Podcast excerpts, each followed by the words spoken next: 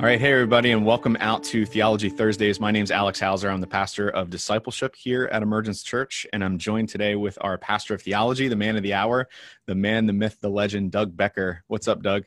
I'm doing all right, despite that very flattering greeting.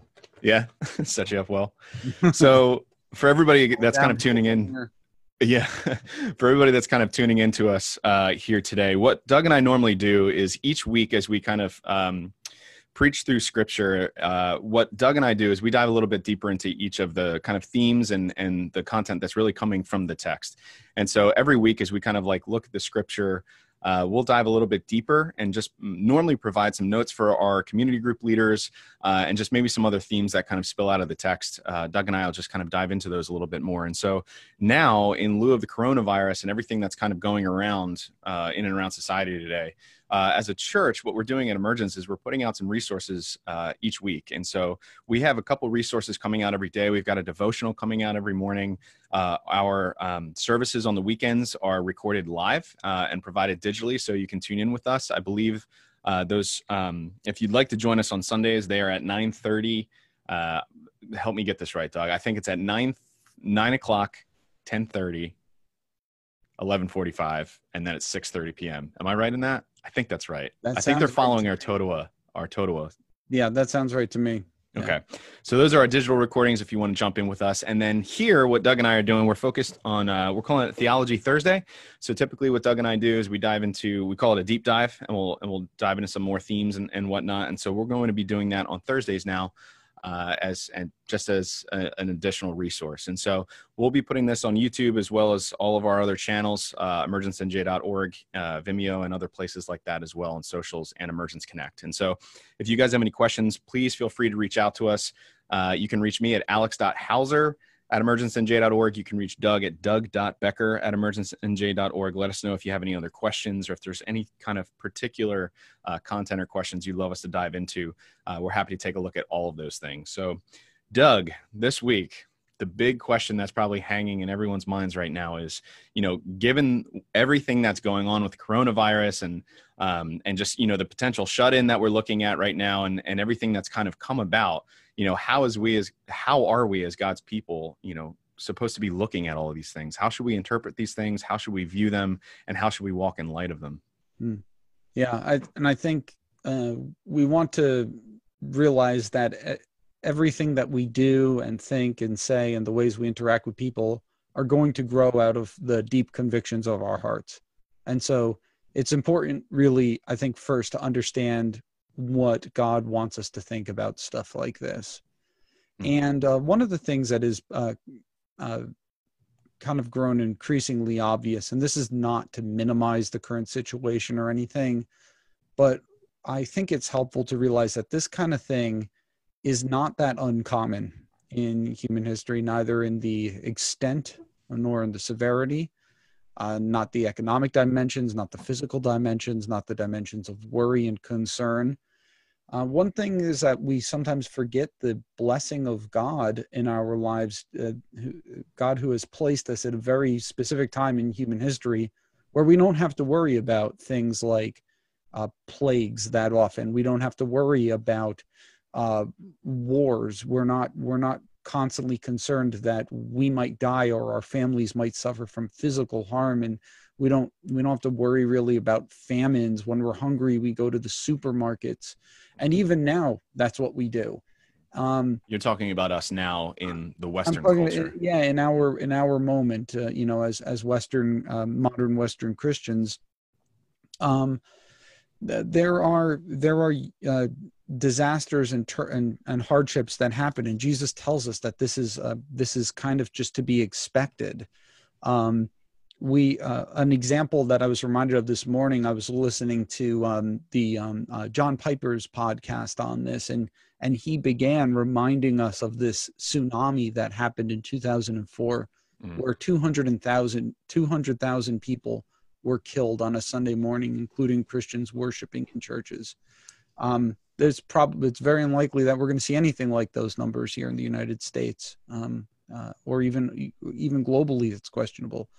Um, you know, I'm not going to try to predict the future or anything like that, but just keep in perspective that this kind of thing has happened, will happen again, and God's word makes us amply prepared to respond in a way that honors the Lord and um, and and brings about the good of hmm. um, of our communities.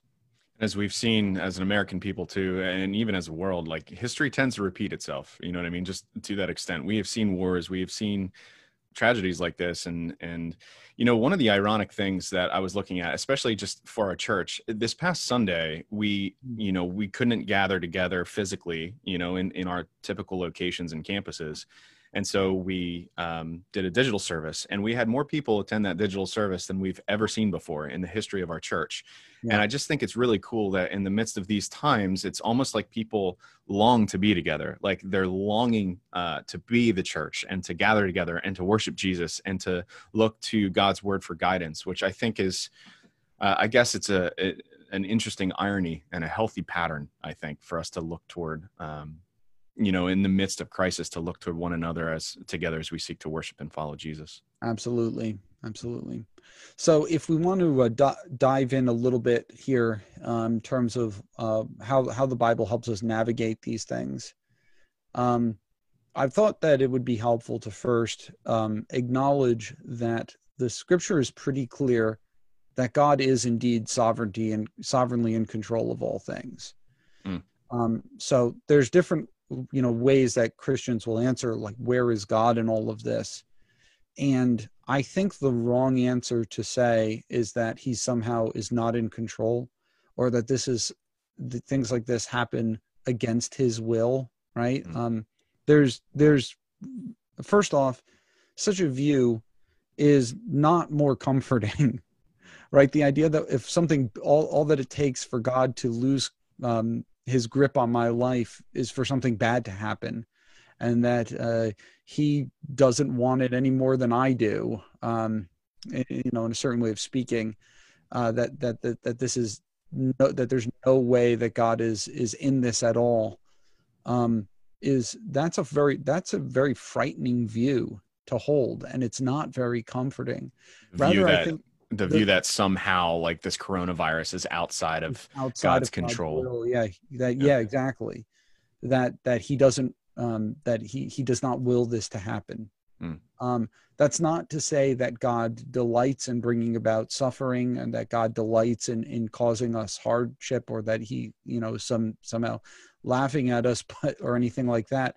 But you look at the testimony of Scripture and you look at the testimony of just lives and you see the ways in which God draws us to himself right i because I, I, I think your your view on suffering in this world is going to be vastly impacted by your understanding of what god's purposes are in this world mm. i've said this before but i think a helpful way of thinking of it is if we think that god's purpose is to provide a nice play zone for his human pets then yeah, this is very, very jarring and it's very hard to make sense of stuff like this. But on the other hand, if we understand, as the scripture teaches, that God's purpose in the world is something along the lines of uh, bringing glory to himself through the salvation of sinners by the death and resurrection of his son, then our world is going to look quite a bit different. right? Mm-hmm. our world is eh, you know going to look something like this because i don't know about you but i was not brought to god um, in in times of ease and comfort and when things were just going awesome and everything in my life was exactly the way i wanted it to. Rather the the times when he gets my attention and when the and the times when he called uh, has called me out of darkness and, and when he brought me from darkness into light was a very dark time in my life when a lot of things were not going well yeah, it was the same. It was the same for me as well. Uh, mm-hmm. Probably the you know when I first turned to Christ and looked to Him uh, as Lord, it was in a midst of absolute chaos. Yeah, yeah, Exactly. And I think probably most people, most believers who are hearing this can probably understand. I think unbelievers can probably even get a view to that as well. Now, hmm. that's not to say that that's the only thing God is doing in this, right? God is always doing way more than we understand. But trying to discern and divine his purposes, um, that that's uh, kind of foolhardy sometimes. But one thing we do know is that God uses hardship to bring people to himself. Mm. Um, and um, and uh, so I think you have to have that in mind when you when you come to the realization when you're grappling with you know how how sovereign is god over these kinds of events? And i think of passages um, such as such as daniel chapter 4 okay? And in, in daniel chapter 4 um, this is actually a, uh, the king of babylon is speaking here. And normally we wouldn't really look to him for theological advice but um, the but here um, he's been stricken by by the Lord with some kind of affliction, and he comes through it. And and the the way that uh, the way that the text introduces it, right, is it, uh, it talk, he talks about the his reason returning to him and how he blessed the Most High and praised and honored him who lives forever. So, you know, I think we we could safely say that the the, the text of Daniel is saying he's right in what he's about to say, and what he says is that the Lord's dominion is an everlasting dominion, and his kingdom endures from generation to generation. All the inhabitants of the earth are accounted as nothing, and he does according to his will among the host of, the, of heaven and among the inhabitants of the earth. And none can stay his hand or say to him, What have you done? Uh, this, I think, is an expanded way of saying what Paul says in Ephesians 1.11, where he talks about the Lord as the one who works all things according to the, the counsel, counsel, of, his will. Yeah. yeah. Um, and again, that this is both, if you think of the world, the human history as kind of like a tapestry, um, hmm. he, he's using both dark threads and light threads to, to, to make that tapestry. Kind of reminds me of one of those picture collages almost. It's a cool idea, the the tapestry mm-hmm. image, where it's like you take events from history and you put them all together, and it, and you know you've seen these pictures before. Yeah. Where I, I only ever see it with like Star Wars, where they've got like pictures of like Darth Vader and Anakin. Too, yeah, yeah, and then they all like line together to make Darth Vader something or or Star Wars. But zero in, some of those are very dark scenes, right? Some of those yeah. are very, but when you pull out and you see what God is actually doing like until i'm in the position of someone who's ordered the universe and has drawn people from every tribe and nation and tongue into salvation i'm in no position to judge god for allowing one thing or another to happen sure. what i am assured of is that he is good he is righteous and that he loves me and that he sent jesus to die for me and that's that according to john 3.16 most popular verse in the bible is how we know that god loves us mm. right? god loves the world in this way that he sent his son um, so, uh, another strong passage about God's control over here we have natural events um, in, in, Psalm 104, verse 27. He's he's talking about all of the creatures that that are that are in the earth, and he says these all look to you to give them their food in due season. When you give it to them, they gather up. When you open your hand, they are filled with good things, and that's our normal course of life here in the West, right? But when you hide your face, they are dismayed. When you take away their breath, they die and hmm. return to their dust. When you send forth your spirit, they are created and you renew the face of the ground. So here we have the cycle of life that's happening all under God's hand. And this actually um, raises an interesting point, which I think is applicable to a whole lot of things.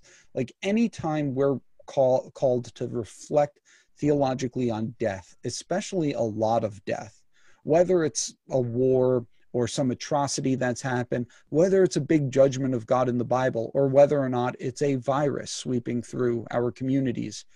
Um, we have we all have to grapple with the idea of suffering we all have to grapple with the question of why does god allow people to die and why does god allow people to suffer right mm. we all acknowledge that and in fact i think if we all think about it we understand that there's never been a person who's lived who's who's lived who has not died whom right. the death rate is still charging forward at 100% still 100% it's uh, yeah it's looking pretty high. And god is the one who has caused all of those deaths who has mm-hmm. taken life from every person who has ever lived in his time. Now if he is not wrong in doing that then he's not wrong in doing it now He's mm-hmm. not wrong in doing it in calamities, in atro- in atrocities, and things like that. In allowing those things to happen, in using them as part of the tapestry of His plan. Right? If if the general problem of death is something that we are, are at peace with theologically and in our minds and in our hearts, then it's difficult to see how just because a lot of deaths are clustered together, either because of all because of the same cause or all in the same time or all in the same place, it's difficult to see how that presents a special case um, that that that suddenly should leave us speechless. Mm. Which kind of is like, you know, that's the first kind of hurdle step through. You know what I mean? Is mm. uh, especially in our in a Western culture. You know what I mean? Do we give God the sovereignty that He has? You know what I mean? A lot of times in our culture today, we want to be in control of our own destiny. Um, and I, I, think there's still a little bit of you, you know an obstacle there, especially for a you know a Western North you know here in North Jersey culture um, that we have to acknowledge that God is in control of all things. Absolutely. And a secondary question there is like, do we trust Him as God? Do we trust Him as Lord uh, in the midst of those uh, and in the midst of calamity as well? Hmm. A final passage that I just want to share on this point here is from Isaiah chapter 45. Um, and uh, the, I'm going to share verses 5 through 7 here where God says through Isaiah the prophet, He says, I am the Lord and there is no other. Besides me, there is no God. I equip you, though you do not know me, that people may know from the rising of the sun and from the west that there is none besides me. I am the Lord and there is no other. I form light and create darkness. I make well being and create calamity. I am the Lord who does all these things. Um, you know, and this doesn't get to the purpose behind it, right? He's not really saying why at this point. Right. There's other whys that are answered in the book of Isaiah, and this is a spe- very his, uh, has a very specific historical context. But the the point that God is making remains even in ours, that it, it is from His hand that both light and darkness, both well-being and calamity, uh, come. So awesome. So that I think is the foundation, right? And sure. that's one of those things. This, by the way, is one of those things where you do have to be a little bit tactful about who and when you're going to share this with. Like we're sharing this with the express purpose of forming a sound foundation for navigating things with our heads straight as Christians.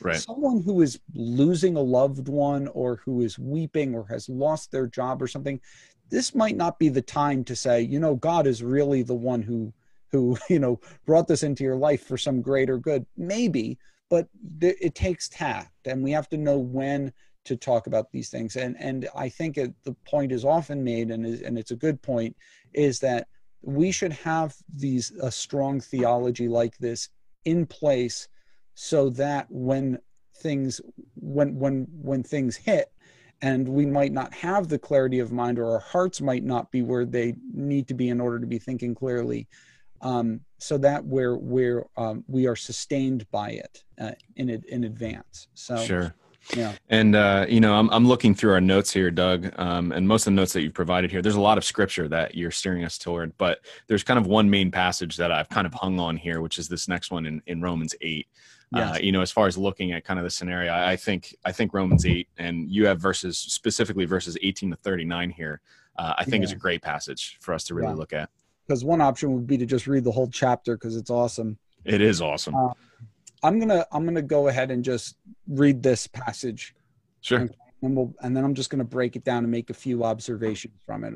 Okay.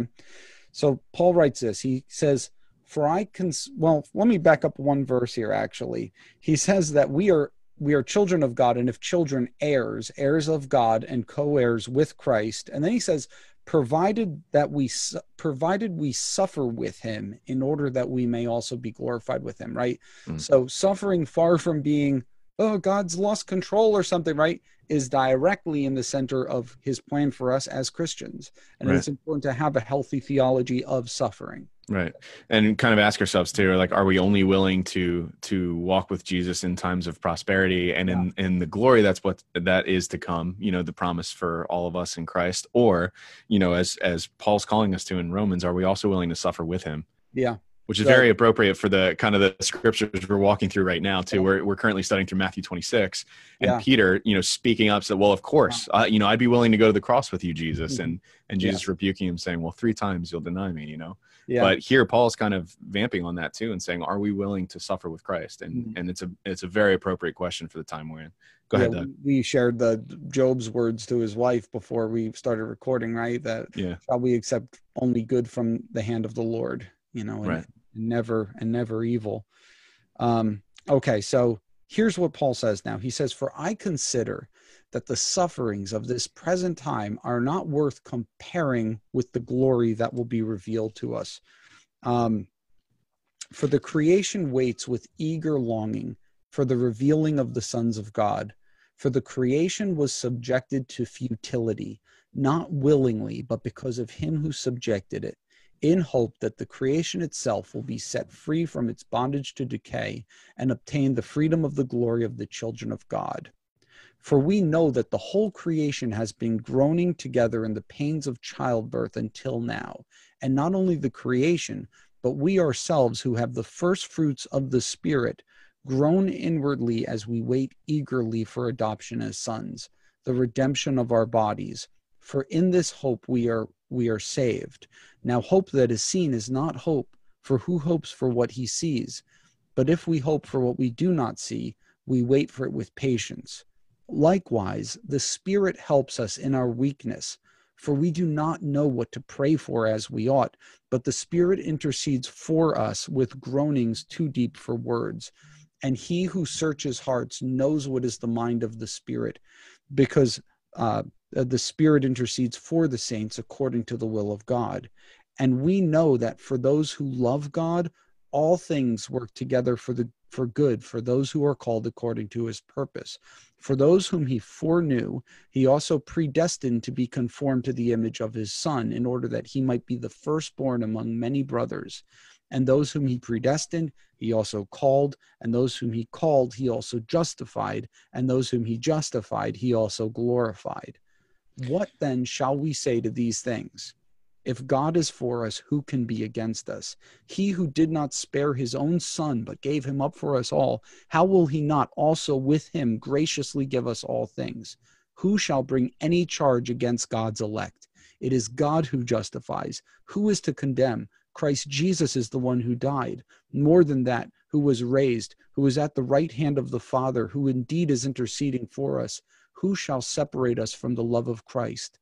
Shall tribulation or distress or persecution or famine or nakedness or danger or sword? As it is written, For your sake we are being killed all day long. We are counted as sheep to be slaughtered.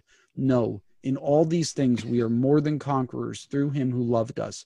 For I am sure that neither death nor life, nor angels, nor rulers, nor things present, nor things to come, nor powers, nor height, nor depth, nor anything else in all creation will be able to separate us from the love of God that is in Christ Jesus our Lord.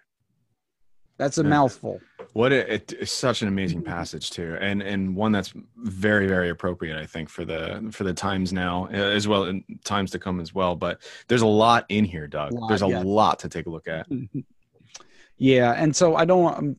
Obviously, this isn't uh, meant to be like a sermon on this passage or anything like that. Sure. Um, but a, a couple things here. First off, that this is what we're going through now is to be expected because the creation right now is, as Paul says, subject to futility by God. It says because of Him who subjected it, um, in the sense that we are we are in this this process. All of creation is groaning. Okay? Um, elsewhere in the Bible, and this kind of um, you know uh, my understanding of the book of Revelation, right? Revelation is a bit of a tricky one to interpret.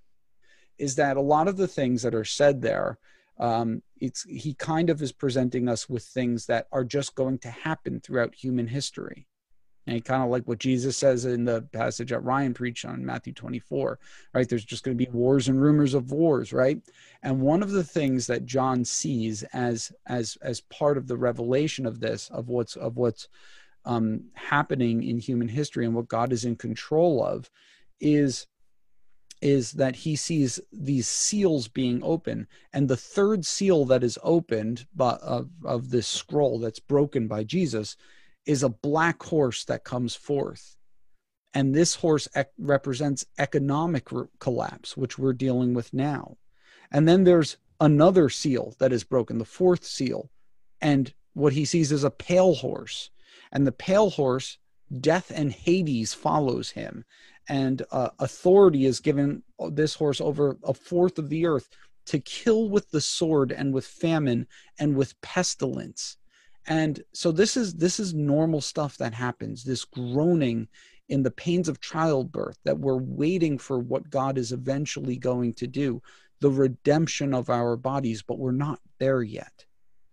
Secondly we see how prayer plays into this right real quick doug first yeah. to, to kind of sum up that that first thing here you know the point that you're making is that this is to be expected you know mm-hmm. i mean these things are they're not outside of god's control and moreover they're actually part of god's um, plan for humanity. You know that we should expect these things, and especially as Christians, you know, look to the scriptures and look to what God has said. Like these things will come. So when they do come, we shouldn't be throwing up our hands and saying, "Oh, what in the world is going on?" You know, where's God in the midst of this? But rather see that God's will is sovereign and that God is in control, uh, and this is part of what is to be expected mm. uh, in terms of what it what it calls to be as people and what it what it means to be a, a, a part of God's humanity.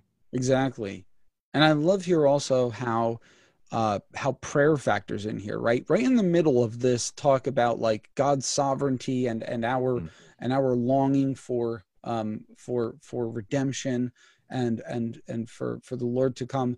We're we're told about prayer and about how the Spirit helps us pray, which reminds us that that this need we need to be a praying people through this through our sufferings we are only as strong as our connection to the Lord, and our connection to the Lord is vastly um, is is of course established by Christ, but we experience it through prayer, through actually spending time with Him. And I love here how He says we don't know what to pray for as we ought, yeah. right? Yeah. Like I sometimes like I'm like well, should I pray? So I got this individual I've been praying for. I want him to come to Christ. He's worried about coronavirus. Should I pray that he gets the virus so maybe he's he's, he's drawn to God through it, or maybe should I pray for God's protection? I don't know. Right. What do I, this verse basically is telling us? Look, you're you're you're dunces when it comes to God's specifics. Like you don't know what to pray for, but guess what? The Spirit does and and and when you're in prayer the spirit is taking your request. He's expressing them to god with groanings too deep for words. He's speaking to the father uh, the spirit is speaking to the father it, things that are not even expressible by human language. Right. and the you know and you have this awesome awesome um, picture of communion between the spirit and uh, the Father, the Father knowing what's the heart of the Spirit, and the Spirit knowing what's the will of God. So your prayers are effective even if you're not praying for the perfect thing, but it's absolutely essential in our weakness. Mm-hmm. And then he just totally lumps on this killer phrase that all things work together for the good of those who love him and who are called according to his purpose. Mm-hmm. And um, I do I, I think that this verse is absolutely appropriate in times like this. Some people are like, don't just throw a verse like Romans 8:38 at me. Like, no, you we should have Romans 8:38 thrown at us in all of our bad times because we need to be reminded that even in our tears and even in our hardships, um, God is working these together for our good just the fact the mere fact that we can't see how that is right now is no reason to say that this is not true mm-hmm. um, and we're given the assurance that it absolutely is so yeah. yeah i think that that's probably like the bullet points that i'd want to bring out of romans 8 right there awesome uh, you know one of the cool things that i think you know i, I love that first uh, you know all things are working together for the good of those that are called by uh, called by God. And I, I, think a part of that, you know, if you look at the situation that we're in and, and just kind of the current state of things, it's almost like it affords us more opportunity, you know what I mean? Especially as God's people, more opportunity to be with God in prayer, to be in God's word, to be with one another in community. If, you know, especially in kind of this, um, where we're at in human history, we have technology like this available to us where we can instantly video chat with one another or call one another and it seems like at least for me yeah. i don't know about you doug but i've been closer with my family and closer with a lot of people in the church than i have been over the past months simply because of the nature of things yep. like my community group is so anxious to be able to talk to one another they're looking forward to the video chat we're going to have next week and and like praise God. You know what I mean? Like God's people has placed us at a place in time when that's possible even Yeah, yeah. Where, like i mean think rewind 100 200 years like you're in your house you don't know what the heck is going on all you know is what you know what you physically hear from people um yeah so How I- how you know yeah. just real quick on that, Doug? How can how can we just like as God's people, you know, knowing that this is a time to kind of draw near to God, you know, how can we make the most of that? Um, you know, as far like obviously we should be we should be uh, in prayer with the Lord, we should be Mhm. in God's word, but um, how else can we kind of make the most of this time that we have available to us? Yeah, so I think that um, you know, as well, uh, the- I think the first thing is realizing uh, that that this is the time. Like, this is not a time to be to slack off in your uh, in your um, uh, spiritual disciplines, in your in in in your time in the Word, and in in your time in prayer, and in all of those things. Okay. Let Uh, me offer one challenge too. So, like, you know, to your point, Doug, if you know, if you guys are looking for a starting point, you know, we're putting out all the devotionals and everything else that's coming forward. But if you're looking for a piece of scripture, you know, most of us are studying through Matthew 26. If you if you come to Emergence Church, take this one, take Romans 8, and here's the one to meditate on for this week. You know what I mean? Let that be your challenge, or, or maybe for today. Go through Romans 8 line by line and pray and meditate on everything that that God's promising in the midst of all of these kinds of things. That's that would be my challenge. You know, Mm. the the first one. That's that's where I might start myself. Yeah, and I think another passage that's been very encouraging to me in this respect is uh, from Revelation chapter two, where Paul, like uh, Paul, I'm so used to saying John. Paul writes, or John writes, but it's actually Jesus speaking, right? Like John, Mhm. he's reading Jesus's words to the churches. He writes to the church in Smyrna, and he says, um, he's talking about this suffering that's going to come upon them. Um, it involves them being thrown in prison and stuff, and uh, and it talks about this being a time of testing for them. And so realizing that that is part of god's plan for our suffering this idea of testing and the way that jesus encourages them is he says be faithful unto death and i will give you the crown of life. He who has an ear let him hear what the spirit says to the churches. The one who conquers will not be hurt by the second death. And Mm. that's the idea. It's like you know even if the first death touches me in this um uh, it- it's con- through the conquering of of persevering in my faith that will not uh, that will that that will keep me from that will keep me connected to Jesus who will guard me from the death that really counts the second death not being cast from the presence of God Yeah. and that's where you you are the safest regardless of what's happening in your life regardless of what's happening in the world around you you are safe when you are in the arms of Jesus and so flee there right now Mm. um So, Doug, let me ask you. Yeah. We've talked a little bit. Just you know, we've covered a couple things so far. Just kind of how we should view uh, some of the current events that are around us. We've talked a little bit about how, you know, as as God's people, um, how we should remember God's sovereignty in the midst of this. yeah How we should respond personally. How we should take advantage of the times that are afforded to us. You know, as far as our own spiritual disciplines and following after God and and joining together in, in community. And I guess you know the next question I have too is like, well, you know, what about the church? What is what is the role of of Christians in the midst of uh, you know of calamity of, of Yeah. you know pandemic and and kind of crazy events? Well, there's obviously a ton of creative ideas that churches have, and and uh, it's probably not the time and place to bat all of those off. So I just want to make a few Sure. general observations. So first off, uh, in Matthew 25, when the the sheep are separated from the goats, uh, one of the things that Jesus says is characteristic of the sheep is, "I was sick and you visited me." So caring for the sick is very much a part of what we are supposed to be doing as Christians. So that is uh, absolutely in the center. We have the, uh, of of our of of what God expects us to be doing. Mm.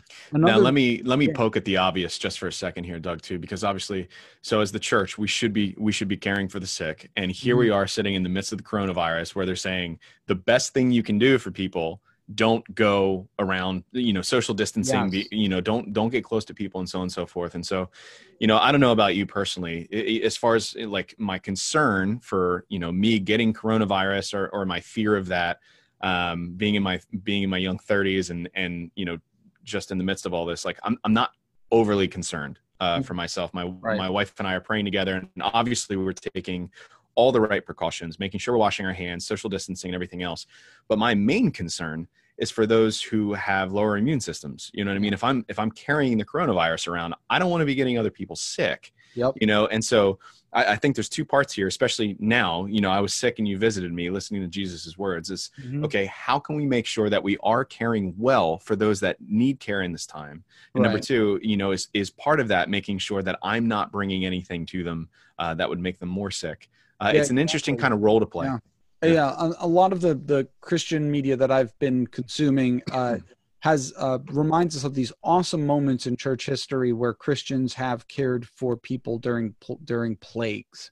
Mm. so um, during the roman plague there's a huge it's called the plague of cyprian because cyprian is the author who tells us about it. Uh, but uh, at its height it's it probably was smallpox. That's what I what I've heard. But at, at its height, you have as many as five thousand people dying in Rome. Whoa! And everyone is fleeing the cities hmm. and just heading for literally heading for the hills. And he and we're told of how the Christians went back into the cities and died among people to care for the needs of the sick and the dying. Hmm. Um, we're told we're reminded of how how uh, Martin Luther and his wife and his deacons remained in Wittenberg in 1527 during an outbreak there of, of plague. Um, we we read about Puritans who who cared for the sick during the Great Plague of London in 16, uh, uh, uh, 1645, and how Spurgeon, uh, Charles Spurgeon, um, cared for those during a cholera outbreak early on in his ministry, and that was physically being with a lot of these people. Now, I'm not saying that that's necessarily a bad thing, but one thing to keep in mind you want to take away their testimony, their, their care for people, and uh, that they did truly help people. But you want to keep in mind also that this, all of these examples of going to people and physically being with them happened before the germ theory was known, right? Was developed by Louis Pasteur in the 1850s, right? When Spurgeon was doing his thing, this was when Louis Pasteur was discovering germs and bacteria, or okay. right? And so before that, they have this miasma view of sickness that that the air just goes bad, especially around rotting things. And if you're just in that zone, then you're going to get sick. There's no notion of the idea that there are these things inside me that if I come close to you, I'm going to transmit them to you. Sure. So, so, what you're what you're suggesting then, Doug, is that perhaps uh, now in, in kind of the current era, we might want to look at things yes um, a little bit differently. Our better understanding of how to care for sick, right, mm. does mean uh, d- does mean distancing, but that um, um, and and you know as, as you said, as as younger people, uh, we're still younger, maybe not for many more years, but um, uh, as still younger people, yeah, we have very little concern. Like I kind of. I've kind of found myself thinking that I kind of want to get it. That way I know that, you know, I develop an immunity and I'm all right, you know. Yeah. Um, everyone in my household will probably be fine, even if the thing swept through here. Um, Lord, Lord willing. willing. right? Yeah. yeah. Um, but but yes, part of me loving my neighbor is is to is to realize that just because I feel invincible, not everybody is, and not everybody does feel that way. Mm. And uh, even if I'm convinced that I don't have to be doing things. Um, uh, the, the idea is that uh, you want to be let your light shine before others, and you want, which means that we should be concerned about how other people see us. Like, so if you're not worried, you know, uh, you don't want to be like, oh, you know, the lord's got the whole world in his hands and so i'm just going to go out and, and and you know go to restaurants and bars and parties and things like that well no like we should be it's biblical to say that we should be would concerned about um about being well thought of by outsiders that's one of the right. qualifications for for for the biblical eldership um, in Romans 12 11, Paul, uh, 12 13, rather, Paul says, Give thought to do what is honorable in the sight of all. In Second Corinthians 8 21, um, he's talking about like his precautions to make sure that uh, uh, they're above reproach in terms of this monetary collection they're doing. And he says, We aim at what is honorable, not only in the Lord's sight, but also in the sight of man so you know that's part of our witness part of our witness is is is being careful and and realizing that a lot of people are freaking out and uh, our job is to love people and not to instigate more freak out. Yeah. You know, some of the cool things that I've been seeing too, uh, just from friends and family members, and you know, for those that are making it into a grocery store and can pick up like the the 36 pack of toilet paper because all of the stores, all the shelves are empty right mm-hmm. now um, are sharing that with folks uh, and just providing basic needs yeah. um, in in different ways. You know yeah. what I mean? Splitting costs. Others uh, who Going have the ability for people, like if they're if you exactly. know elderly people who maybe can't go out. Exactly. Yeah. And so, it, like you said, we don't want to go down an entire uh, uh, ramp of different creative ideas and whatnot. We're sharing those together as a church and in different communities. And if you have ideas like that, please uh, voice them. You know what I mean? As much as we can love people well, we want to do that, especially during this time uh, mm. and as well as responsibly as we possibly can, given you know sound advice that's coming forward about social distancing. But uh, it's just cool to see how the church is kind of responding in the midst of this, and and we we pray all the more that we would continue to do that well and and uh, and just reflect Jesus well to the community around us. Mm. Yeah, uh, and just remember, you know, our help, our hope was never in health and economic prosperity in the first place. Right. Um, and um, and and that's as true of us today as it was three weeks ago when this wasn't even on our radar screens. Yeah. So, um, hope's always been in jesus. Yeah. Amen. And, and you have opportunity to, to show that to other people right now. Yeah. Awesome. Well let's pray all the more and and together that we would be able to do that well uh, to love others well to be able to reflect the love of jesus well um, and that we would love our families and close ones um, and care for one another really well during this time. Uh, Doug, thank you so much uh, for your preparation today, and thank you for uh, just um, helping kind of guide us through some of the thoughts of, of how we can really look at this. Uh, for all of you guys listening, thank you for joining in today. Uh, we pray all the more that God would genuinely use this time uh, to be able to lift Jesus' name and make Jesus great and, and allow the gospel to go forward. That others that during times like these, um, when everyone's kind of looking for guidance and looking for uh, just kind of insight and, and, wisdom into what's going on around us that that the gospel would be there and that jesus's people would be ready to share that uh, and to love others well. Uh, that's our hope that's our prayer during uh, this kind of season as we go forward. And so, Doug, you and I will be available uh, each and every week. If you guys have questions, please feel free to email them in. Uh, you can leave comments below too. We've just opened up a new uh, channel for Emergence Church on YouTube. Uh, so feel free to leave some comments, and Doug and I will chime in as often as we can. Uh, and until we see you guys next time, take care, be healthy, and uh, God bless.